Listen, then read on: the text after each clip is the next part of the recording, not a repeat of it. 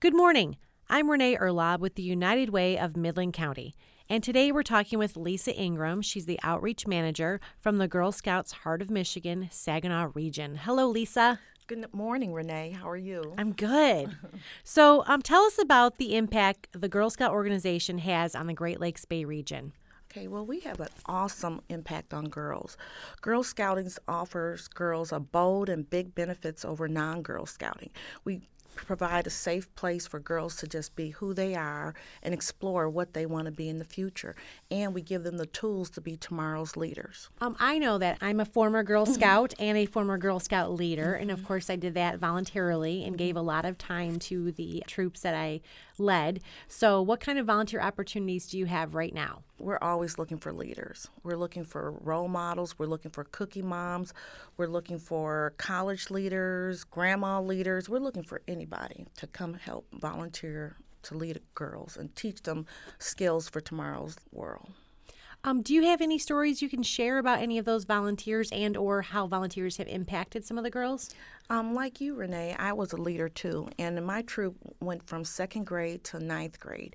And out of those girls, they were end up being the the leaders of their classes and the top tens of all the different high schools in the Saginaw County.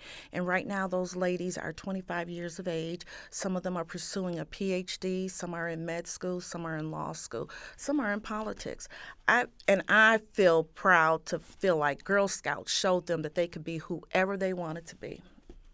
Now, I know when I was a leader, I went to several trainings over time, mm-hmm. and Girl Scouts Heart of Michigan does an excellent job of equipping leaders and volunteers to do the best that they can for the girls in their troop. So, what kind of training is involved, and what would you expect of your volunteers? We still offer training, the free training. We do offer troop management, grade level training. Every time you move up with your girls from Brownie to junior, we'll offer Brownie training, junior training. There's even Daisy training, kindergarten and first grade. We offer the training. So so that you're equipped to provide girls with the tools they need to succeed.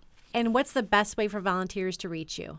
You can reach me at either 989 399 7250 or you can email me at lingram at gshom.org.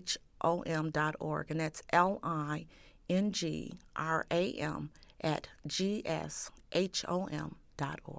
And Lisa, last question on mm-hmm. contact information. If people Google searched Girl Scouts Heart of Michigan, would they be able to get to you that way? Yes, they could. They'll be able to find me on the staff directory. Okay, yeah. and that what and what would that website be to go to? They would probably have to go to the Saginaw region, but they would need to Google Girl Scouts Heart of Michigan and, and just go that, to the is, staff. Is mm-hmm. that the gshom.org? Mm-hmm. Yes. Mm-hmm. Okay. You can also find us at gshom.org. Just Google our website and go through the staff directory for the Saginaw region. Thanks so much for joining us today. Oh, thank you for asking us.